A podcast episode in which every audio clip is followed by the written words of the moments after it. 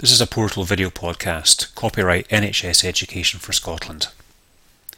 Using iBooklet. This video will walk you through the process of searching and booking both face-to-face training sessions and paying for fees and subscriptions on the portal. All this happens through our iBooklet, which you should have access to top left of the main menu. Click on the Classroom Courses link to open the search screen. By default, the Search tab opens and lists every face-to-face course or fee subscription record currently published in your area. The system determines what account category you have and will show different records here depending on who you are. For example, I'm currently logged in under a medical account, so see medical education. Anyone logging in under a pharmacist or dental account, for example, will see their own tailored list. Understanding this list you will see that there's only 25 records shown here and they're listed chronologically. You'll also note at the foot of the page there's a toolbar that allows you to scroll backwards and forwards through all records. The panel top right shows 85 records currently in the published programme, and these are listed over four panels as the toolbar shows. Filtering this list. You will probably know what you want to look for. Use any of the filters at the top of the page to refine the list. You can filter by topic, region, or enter a Google style search on the course title. But please note pharmacy users, you will see a health board filter instead of the regional one here, but it works in very much the same way. I will start to filter this list and I will choose fees and subscriptions. You will note that instantly the course matches on the top right hand corner has changed. It now shows there are five matching. You will still have to press the search button to return these records, but at least you can see in advance whether or not your search criteria will bring back any records or not.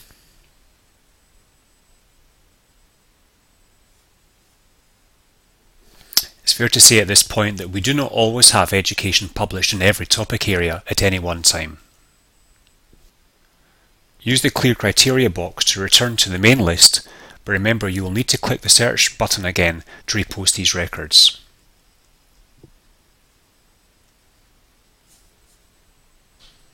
One of the records that I returned last time was the PBSGL annual membership fee. I could search for this using the keyword field as well. Pressing save brings those records back as well. Note that the keyword search is not case sensitive.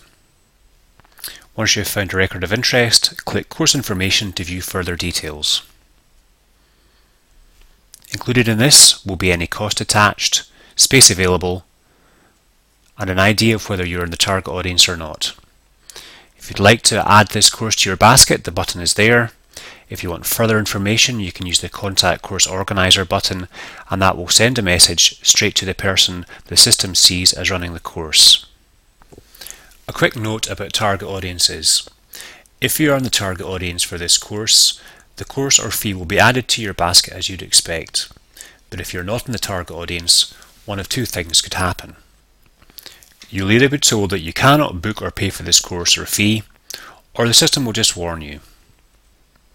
Each course in the system is set up on a course by course basis by our administration teams, taking one rule or the other. And so therefore, depending on the course in question, you'll either be able to proceed at this point on the understanding NES are not targeting this training at you, or be told that you cannot proceed as the stricter rule has been adopted in this case. Let's see what happens with this one. This is warning me that I'm not in the audience, but I am allowed to proceed. I shall click yes and then OK. And the system refreshes to show that I've now got one course in my basket. The next step is either to continue shopping or to go to checkout. Please note that whether the courses you're trying to book carry financial cost or not, you must still complete the booking and go through the checkout process. The first step therefore is to go to your basket page to review your shopping. Here's the membership fee that I've added to my basket. If I've added it in error, then I can use the remove button at the right hand end of the record to take it out of my basket. I can see that it carries a fee of £60 and I can see that there's plenty of availability left. If any course in your basket has no space available, that will show in the availability column. What will happen when you complete your booking is that you'll be added to the waiting list. If a course carries a charge and you're added to a waiting list, no money is taken at this time. Only if space becomes available and you're added to the delegate list will payment then be due. The course administrator will talk you through this process at that time. If you're ready to check out, click the Complete Bookings button. Either the one or the top will do. If one or more of your basket items carries a charge, you will be directed to the payment page. If they're all free of charge, then by clicking the button, the system will just complete the bookings. In this case, we do have to pay some money.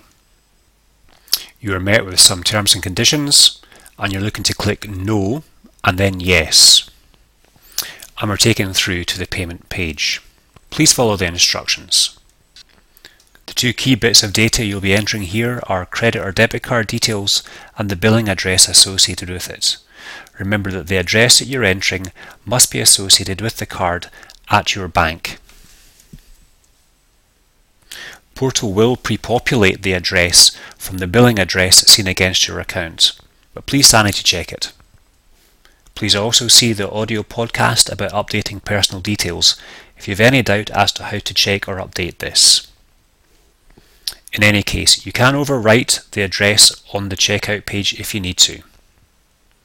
Please also note that none of this information is ever stored on the portal system. When you click the Submit button, you may get an error. The error you'll see will not be coming from the portal system, but actually coming from the bank itself. Common mistakes include not listing the right billing address, or within that address not having data in the first line, the city field, or the postcode field. Assuming the payment went through OK, the portal then takes over. You're booked on to any course or you've paid any fee and you will get a success screen. The system will then email you an e-receipt. Please look out for it. And that concludes the booking process. Anything you've booked will now appear on your Manage Bookings page. It shows you events that are running in the future. And from here you can cancel a booking if you need to. There's no need to contact us. If you have paid any money then a refund will be automatically actioned, but please be aware there are terms and conditions around this, and they are well publicised refund cut-off dates.